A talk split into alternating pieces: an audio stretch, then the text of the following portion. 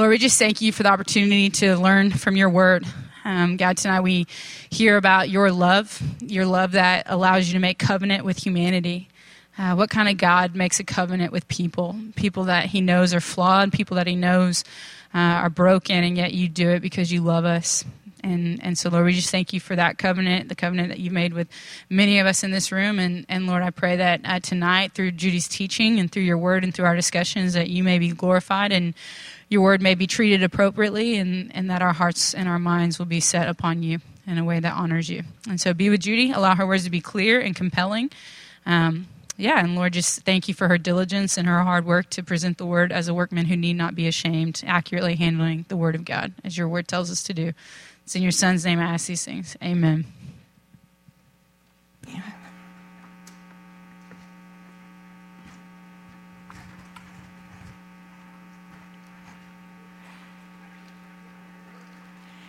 Um, I just wanted to start tonight with just a, a couple of minutes of us taking um, just a breather to just get all the details that are up in your mind and brain about tonight and what else you've got to do tonight and what you have to do tomorrow, and to just uh, watch this little video and reflect on God, just to have a kind of you and God moment here. And uh, then we'll start in on our, on our lesson. So let's listen to this.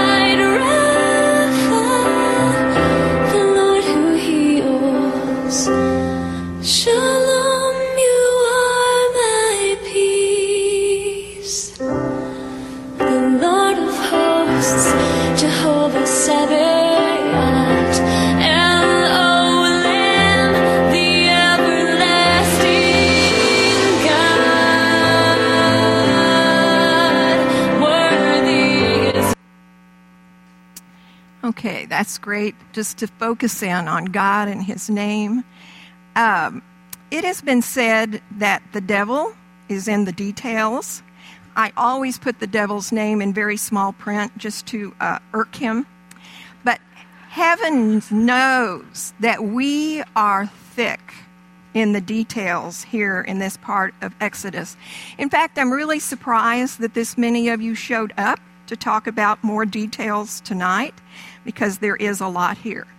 We're continuing tonight to talk about the Mosaic covenant, which is the section of this scripture that began in chapter 19, and we're going to conclude the section on the uh, covenant per se tonight in chapter 24. But they are at Mount Sinai. This is about three months out of Egypt. And they're actually going to spend 11 months here at Mount Sinai. They do not leave Mount Sinai until Numbers chapter 10. And so, as we're doing this, we're not aware of how much time is spent here. And the portion at Mount Sinai in Exodus takes up 55% of the book. So, this is an important thing to God. And we tend to look at all these details as dry and dusty and distant from us. But what I want to contend tonight is that the devil is not in these details, but God's love is in these details.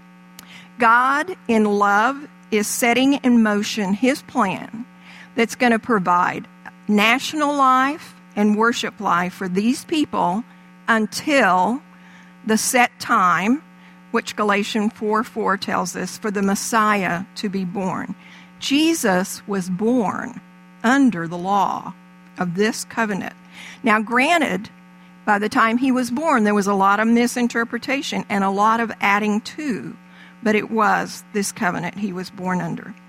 Now, the detail reveal is that God desires to dwell, dwell in relationship with sinful men. And the details reveal to us the great lengths that God went to and how willing, how careful, how patient He is to bring about the possibility of what is truly an impossibility of a holy God having a relationship with fallen humanity where He can dwell with them.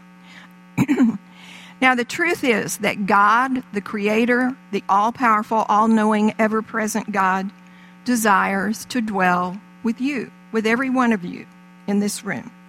And the truth is that even at the moment of God giving all these details of this covenant, He had in His mind a relationship down in the future with you and dwelling with you.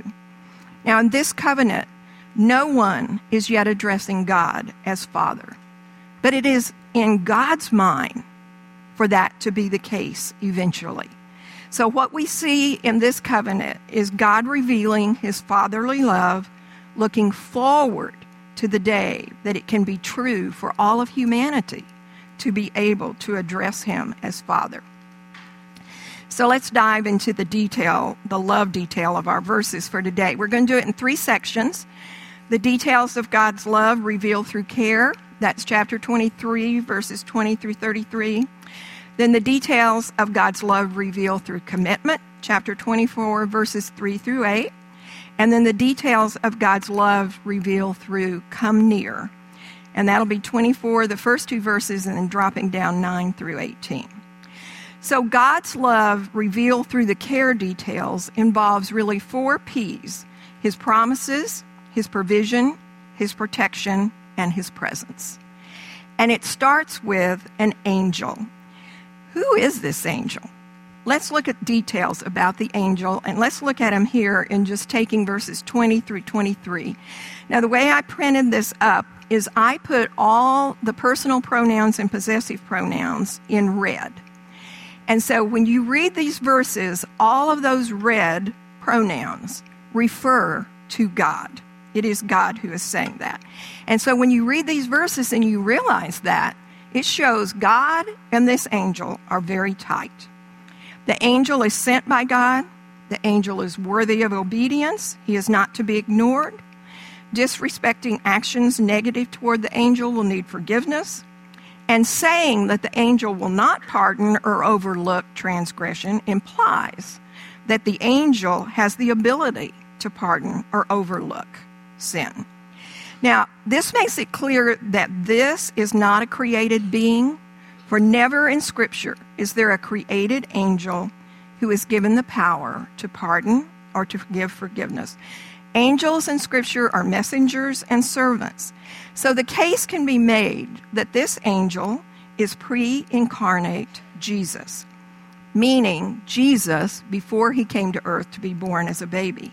Now, the fancy word for that is theophany, and that may be a detail you don't care about knowing.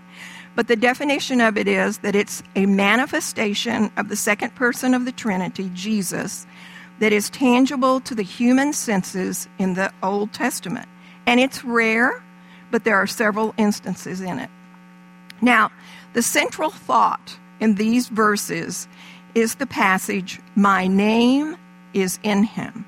Now, as we looked at that video about God's name, God's name reveals his nature, his being, his essence, his person.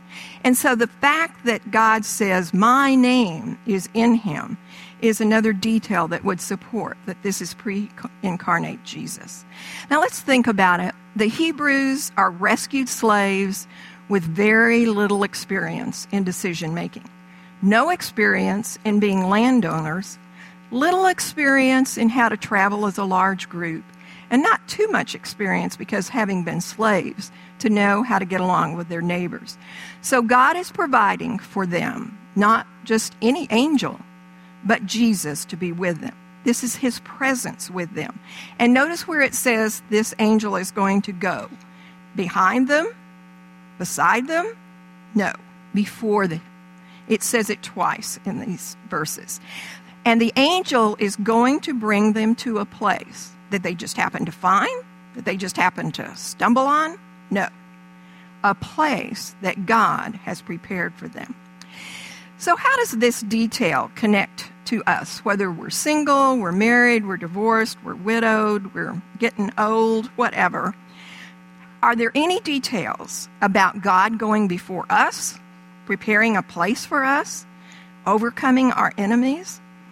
Well, when we look in the New Testament, John 13 13 tells us that the Holy Spirit will come and he will guide us. He will go before us. A guide is someone who's ahead of you to point the way out for you. So we don't have an angel or even Jesus is an angel. We have the Holy Spirit to go before us. Any details about a prepared place? John 14, Jesus said, I go to prepare a place for you that where I am, there you may be also. So, whatever the enemies, whatever the temptations, whatever the ites, like all these people groups, that line up against us, he is obviously stronger than because he says he can bring us to that prepared place. And in another detail about that prepared place is Revelation 21 4, where it says that he, meaning Jesus, will wipe away every tear from our eyes. There'll be no more death, no more sorrow, no more crying, no more pain. All those things will be gone forever. That is a verse that just oozes God's love to me. Now, how about details here of his loving care and protection and provision? All the one I've listed all the wills from these verses 20 through 33 here in chapter 23. So the ones for protection are all about the enemies and God names them. So, what does this detail about these enemy groups in the land show us about God? Well, God knew who was there. And if you research these people groups, which I did look up each one of them, they all had different characteristics as a people group. Some were hunters, some were conquerors, some were farmers, but they all had this one thing in common. They did not follow the God of creation, but they had created gods for themselves. But God knew who they were, where they were, what they were doing, what they were worshiping. And here's another really important thing God knew God knew the exact time for judgment to come to them. God woos, but He is just, and there is a time that His wrath meets rebellion. Did God love these people groups? Yes. He loved Pharaoh and He loved them. But because from Genesis 12 on, God in His revealed word is going to focus on one distinct people group, one nation, that He is going to then have show the rest of the world who He is. God doesn't tell us all the side stories and the back stories here. So we don't know all that He did amongst these people groups. But because He reveals His character continually from Genesis to Revelation, we know God loves the world. And you can find examples of what their pagan worship was like all through the Old Testament. And I just jotted down some from Joshua where it says they did evil in the sight of the Lord. They raised up altars for Baal. Their sons passed through the fire, which means dead. And that uh, what they believed was that nature was full of all these spirits that needed appeasing. And they appeased them by infant sacrifices, sexual orgies, practicing sorcery, and they thought all of that would make nature be kind to them. Their departure from the God of creation severely affected their societies, and they had extreme violence and bloodshed in their cultures. So then, God, besides giving caring detail about his uh, protection of them, he also gave caring detail about his provision for them. And so this included, I will bless your bread and water. This was just a reminder. He had provided bread and water for them all the way to Sinai. He's just reminding them he's going to, he did that before, he can still do it. He's going to take sickness away from them, inclusive of miscarriage and barrenness. And he's going to have them fulfill their days. He's going to let them live to an old age. And then there's this really sweet detail that he's going to drive out the enemies little by little. Israel's numbers are not as great as all these people groups that are going to be in the land. And God doesn't want the land empty and vacant and uncared for, nor does He want it overtaken by wild animals.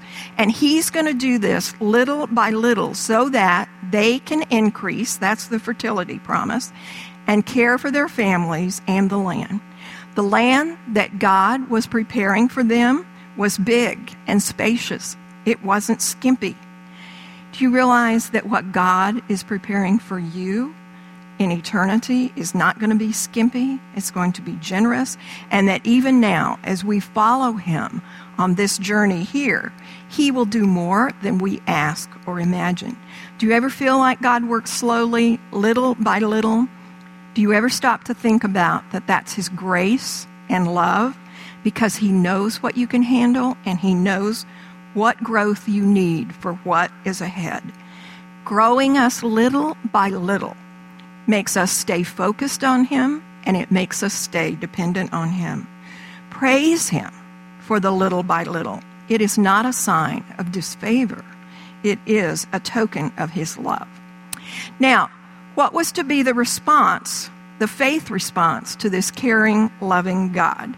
Well, God gives a list of what He expected from them. They were to obey, they were not to rebel, they were not to bow down or serve the enemy's gods. They were to overthrow them.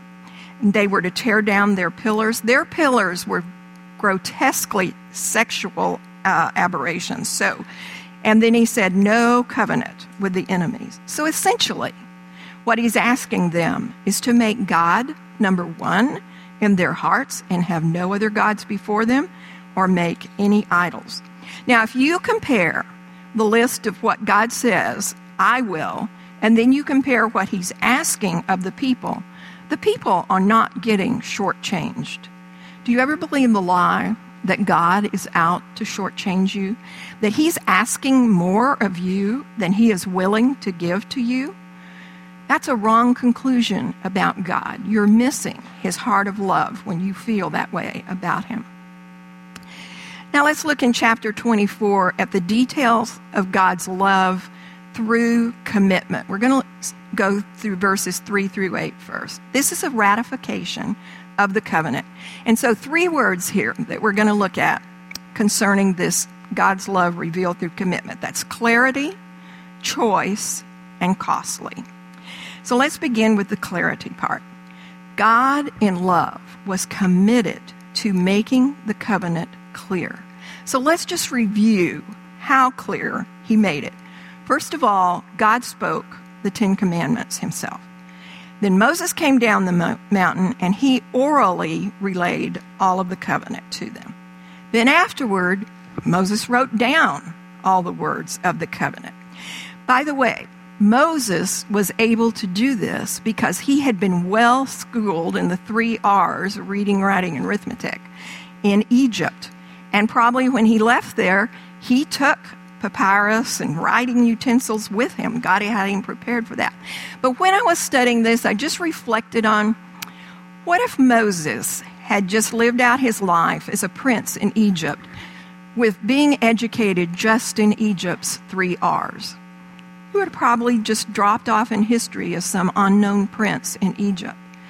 But God had a plan and purpose for him, and God was going to school him in his three R's here in Exodus in his rescue, his redemption, and his revelation. And it made me think about in my own life what am I basing my self worth and my uh, value? Is it on the three R's that we commonly pick up in our education? Or am I going to make God's three R's the focus of my life? Am I going to be about joining Him in His rescue of others, about proclaiming His redemption, about learning and teaching and memorizing and meditating on it? And I have found in my life that contemplating that question changes my choices. It changes what I do with my spare time and my daydreaming and my energy. But then let's go back to his clarity. So Moses writes it down, and then during the ratification process, after the blood is sprinkled on the altar, before it's sprinkled on the pillars, eh, not the pillars, the scrolls and the people, Moses reads it to them. So that's a fourth time. And then Moses is going to go back up the mountain, and God's going to put it in stone. So we have five things of where God is making this clear.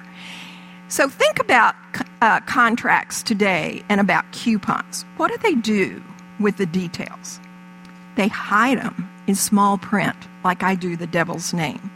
Have you ever gotten trapped by the small print? I'm usually in the grocery store line with all these things that I think I'm going to get discounts on, and I hadn't read the small print. I'm holding up everybody while they say, oh no, you had to have done this, this, and this. God is not like that. God doesn't do small print. He is not trying to trick or allure these people. He wants them to fully know what he's asking of them. He's being very clear. Now, in the New Testament, the new covenant replaces this Mosaic covenant. And so when you hear the words the old covenant and the new covenant, the old covenant is this covenant, the Mosaic covenant, but it is replaced when Jesus comes with the new covenant. And really, what the new covenant is, is the gospel. And just think about how clear God makes the gospel. If you read through Matthew, Mark, Luke, and John as we're doing this year on the journey, watch for how clear he makes this new covenant, what it's going to be like. And then all through the epistles, it's clear, being made clear. And then even in Revelation, it is being made clear. So we just see that when God makes a covenant, he's not trying to hide something, he makes it very clear. Then our second word here is choice. God's love and the details of commitment offered the people a choice to respond and receive the covenant. And three times they did this. They responded in chapter 19, verse 8. It says they all responded together, We'll do everything the Lord has said. In chapter 24, verse 3, after Moses had told them orally what it had said, they responded with one voice Everything the Lord has said we will do.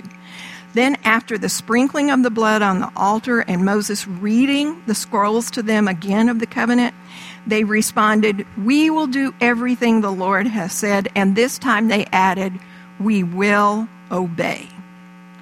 Now, this Mosaic covenant does not justify people for salvation. That justification from the, in the Old Testament came from the people believing God that He would provide the perfect sacrifice that could pay the penalty for sin. This covenant was to help them live as a nation. This covenant was to help them know how to worship Him where He could dwell with them. And this covenant was to show that God was holy and for them to understand what sin was so that they recognized their need for a perfect sacrifice. Now, in the New Testament, we have the choice of responding to God's loving commitment to his clear new covenant. Check out the details that you see about that. Whosoever will may come. if you confess with your mouth and believe in your heart. Uh, as many as received him, to them gave he power to become the children of God. So, not if you have not, this year you've been coming, and you have not yet responded to that New Testament covenant, and you're confused about it, or you're just not clear on what it is, come and talk to one of us, to your leader, to one of us. We would love to show you the details about that in the New Testament. Now, our third word here is that God's loving love exhibited through commitment was costly. It involved worship through sacrifice, and it cost the blood of something innocent. So it says that the next morning Moses rose up early to prepare for worship. And he built an altar at the foot of the mountain, and then he had uh, placed 12 pillars. Now, the altar is going to represent God at this ratification of the covenant, and the pillars are going to represent the 12 tribes of the new nation. And then Moses sent some young men to bring back some animals, and they offered a burnt offering and peace offering to the Lord. Now, the difference in these offerings is that the burnt offering was entirely burned on the altar. It is the only sacrifice that is entirely consumed on the altar. And what it foreshadows is the total sacrifice of Christ on the cross. And the burnt offering symbolized that the one who was worshiping by offering that must hold back nothing when coming to God. It was like a dedication of everything to the Lord. And we too, in the New Testament, are challenged to do that. Romans 12, 1 and 2 says, We are to present our bodies a living sacrifice to God that's holy and acceptable to Him. And then the peace offering did not have to be totally consumed on the altar. Part of it was, and then the other part could be shared as a meal by the offerer with his family or those he was in fellowship with. So it was a festive offering, and it was an offering of gratitude. And it kind of represented that they were grateful they could even be part of this covenant that God was willing to make with them. So Moses drained all the blood and he divided it into two parts and he sprinkled half of it on the altar. And that sprinkling symbolized God's commitment to the covenant and the things that he had said he would do, God's loving commitment to teach them about himself and themselves. Then, after this, Moses picked up the scrolls where he had written down everything about the covenant. He read it to the people. They responded their choice once again, and it was a unanimous declaration of publicly saying, We give ourselves to following the Lord. Then he took the other half of the blood he sprinkled it on the scrolls and on the people, and he said, This is the blood of the covenant which the Lord has made with you according to all these words. Now, if we look forward to the new covenant in Jesus Christ, we are justified to salvation by looking back at the cross and the atoning blood of Jesus. That wasn't a shadow, it wasn't a foreshadowing. But Jesus' blood was the perfect sacrifice that could be totally accepted by God to remove the penalty of sin. So we see in 1 Corinthians 11 25 that Jesus took the cup and he said, This cup is the new covenant in my blood. Now, God's loving commitment to this covenant, the Mosaic covenant, was preparation for that event when Jesus stood up to do that that night. And Jesus' death and resurrection, because that would totally ratify the new covenant because it ha- would have been purchased by Jesus' blood. So God was pointing in doing this ratification to a time when He Himself in love would come and He would be the one on the altar because he loves the world. And the details here show God's love in that commitment to making it, to keeping it, to fulfilling it. He was committed here to what it would cost him to do that. And as we follow it through the Old Testament, it cost God because they were quick to say they would obey, but they were slow to learn. They could not do it without depending totally on Him. But also, He was showing here He was willing to do what it would cost Him in the future to uh, ratify the new covenant. Now, let's look at the details of God's love revealed through His invitation to come near. So we're going to look in chapter 24 at verses 1 and 2, and then um, drop down to 9 through 18. Now, verses 1 and 2 here actually follow what happened in 23, and it's kind of like you stop by the desk for your next appointment when you're leaving the doctor.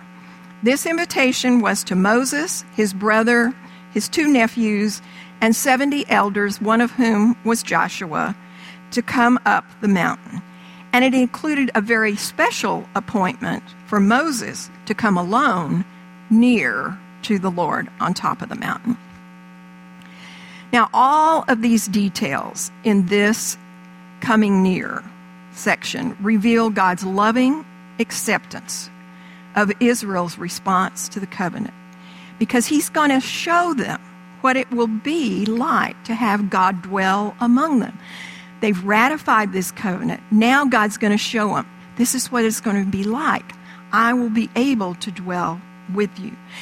So I think there's four uh, words we want to look at here in this come near section, and that's see, S E E, sup, still, S T I L L, and safe. They were going to be able and, to come near and see God, and God was going to allow this so that it would deepen their trust for the future so that when they finally do move away from Mount Sinai and start in to get there and conquer the land, they will remember they saw God. Now, the arrangement up on the mountain is a mirror of what the tabernacle is going to be like. The largest group of people would be down at the bottom, like in the outer court of the tabernacle. These elders and the uh, two sons, and Aaron, Moses, and so on, going up to the holy place is what that would have, would be in the tabernacle. And then Moses, as a type of Christ, is going all the way to the holy of holies. And so that is what it, the tabernacle is going to be like, except instead of God just being up there on the mountain, he is willing to come down even further. Now, this group, when they went up the mountain a, a ways, they saw something of God. Now, what all they saw is not clear because the only thing they describe was God's feet and this paved work of sapphire stone that was dazzling under his feet, that was as clear as the sky itself. But they did not see his full presence, or they would have been destroyed. But feet is kind of fitting. Uh, Psalm 7 7 says that we, his redeemed people, will assemble at his feet. And so he may have been seated on the throne, and that's why they only saw his feet, but he was high, but that's what they saw. That's the only thing they described. Now, after this, they came down some. There was a supper, and they supped in God's presence. Now, this was not like God sat down and ate and drank with them, but his presence was there with them. That was very typical for covenants. God had fellowship with them, and they probably ate the part of the meat from the peace offering that didn't have to be totally burned, but could have been roasted well. We have a meal ahead of us in God's presence because we have been sprinkled by the blood of Jesus. Revelation 19:9 tells us, "Blessed are those who are invited to the marriage supper of the Lamb, and we will be able to enjoy that in his presence." Now, after the meal, God said to Moses, "Come near to me on the mountain." and he's going to give him tablets of stone so that he could go back down and teach the people. So Moses instructs the elders remaining below if anything goes wrong with the people, just take it to Aaron and Hur in his absence. So uh, stay tuned to see how that went. We'll, we'll see that soon. And Joshua went up with him a little ways, but then Moses went higher, and a cloud covered the mountain and he went into that cloud. And he stayed in that cloud for six days. It was a time of preparation, and it was a time for Moses to literally be still and to know more about God. Now, I open tonight with that two minute video asking you just to reflect on God's name and to set aside all the details swirling in your mind. Did you get antsy in those two minutes, kind of thinking, well, let's move on? It is hard to make time to be still before God. And I, I know that because it's true for me. I know it's true for you because you're women, and we just, it is hard to do. But I just want to encourage you as you think about starting your day, or even when you're starting to pray, to just take even 60 seconds and just think on some part of God's name to remind you of who He is, what He is. And that'll, that'll even change how you pray or how you go through your day. But six days of waiting. And then on the seventh day, God called Moses. And Moses stepped into the glory of God, and he was safe. Moses was safe in the glory of God. But to all those people down at the base of the mountain, as they looked up, that glory of God looked like a consuming fire. Because of God's love, you and I are going to be safe in God's glory when He calls us to come near Him. Because of Jesus' death, providing a way for us to come to Him with boldness and not fear. Jesus came so we don't have to fear the unapproachable glory of God, that consuming fire, but we can come to Him as our Father. Now, Moses was on top of that mountain 40 days and 40 nights, and the glory of the Lord rested on Mount Sinai those 40 days. Do you think Moses got bored and just kind of thought about saying, hey, been nice to be here, but I really need to get back. No, I think Moses was totally unaware of 40 days passing by. He was so delighting himself in the Lord and getting all the instructions. I think Moses would be the loudest singer on a Sunday when we sing that worship song about better is one day in your court than thousands elsewhere, because he actually was there in God's court. Moses was in the glory of God. And when Moses comes down, there's no description from Moses about it. He didn't come back and write a book about it and try to sell it as a movie script. Paul says of his trip to God's glory in 2 Corinthians 12:3 that he heard things too sacred to put into words, things that a person is not even permitted to speak. And in Daniel's vision, when he saw the glory of God, an angel had to come to strengthen him several times. I think God's glory falls into that category of 1 Corinthians 2 9, where it says, Eye hasn't seen, ear hasn't heard, nor has it entered into the heart of man the things that God has prepared. I think God's glory is undescribable. And that's why we're so confused about when they saw the blue sapphire, we don't really understand that. And when we read in other places where they, uh, they saw some part of God, it's undescribable. And I think when you and I uh, are there in His glory, even as women, we will be speechless, and that will be saying something. God had lots for Moses to learn and carry back about worship. God was going to explain how to build a tabernacle that would move with them. It's literally a tent moving with them. And how God could dwell with them apart from the mountain. The word tabernacle actually means to dwell with. So, spoiler alert, get ready for the last chapter in Exodus. We'll come back to this glory of God. Now, 40 as a number in Scripture is typically representative of a testing. Was this 40 days to test Moses? I don't think so. I think the 40 days was to test the people down below. So stay tuned for how they did on that test. Now, one other detail about the glory of God from Revelation 21, verse 23, it says that the New Jerusalem, the city of the New Jerusalem, does not need the sun or the moon to shine on it, for the glory of the Lord will give it its light. God, in love, gave all of this law and instructions in detail. God does not change in character. He is still loving. He is still lovingly caring for his flock in detail. He is still committed to his children in detail. And he still is calling, Come near in detail. I tell you something fun to do is we read this and it seems dry and a little dusty to us. But something fun to do is to read um, Psalm 119 because it's about someone who got it, that God's love was in the details of the covenant, and that was King David. And so he wrote down 176 verses about his delight and his joy in the law. And it's fun to read in the message just because it's easier to uh, read quickly. And I'm just going to read you a few sentences. And so just think about how it's when we're reading the details, that we might have one emotion, but as we grasp God's love for us in giving that detail, it can drive us to other emotions. So here are some things he says in Psalms 119 from the message that David says about the law. He says, I am walking steadily on the road revealed by God. I'm blessed to follow his directions.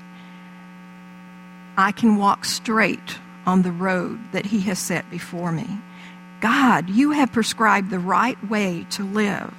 Help my steps be steady and stay on the course you have set. I thank you for speaking straight from your heart. I want to learn the pattern of your righteous ways. I'm going to do what you told me to do. I'm going to carefully read the map of your word. I'm going to be single minded in my pursuit of you. Don't let me miss all the road signs that you've posted.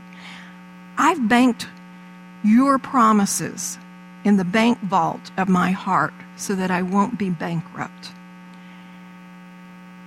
God, train me in your ways of wise living.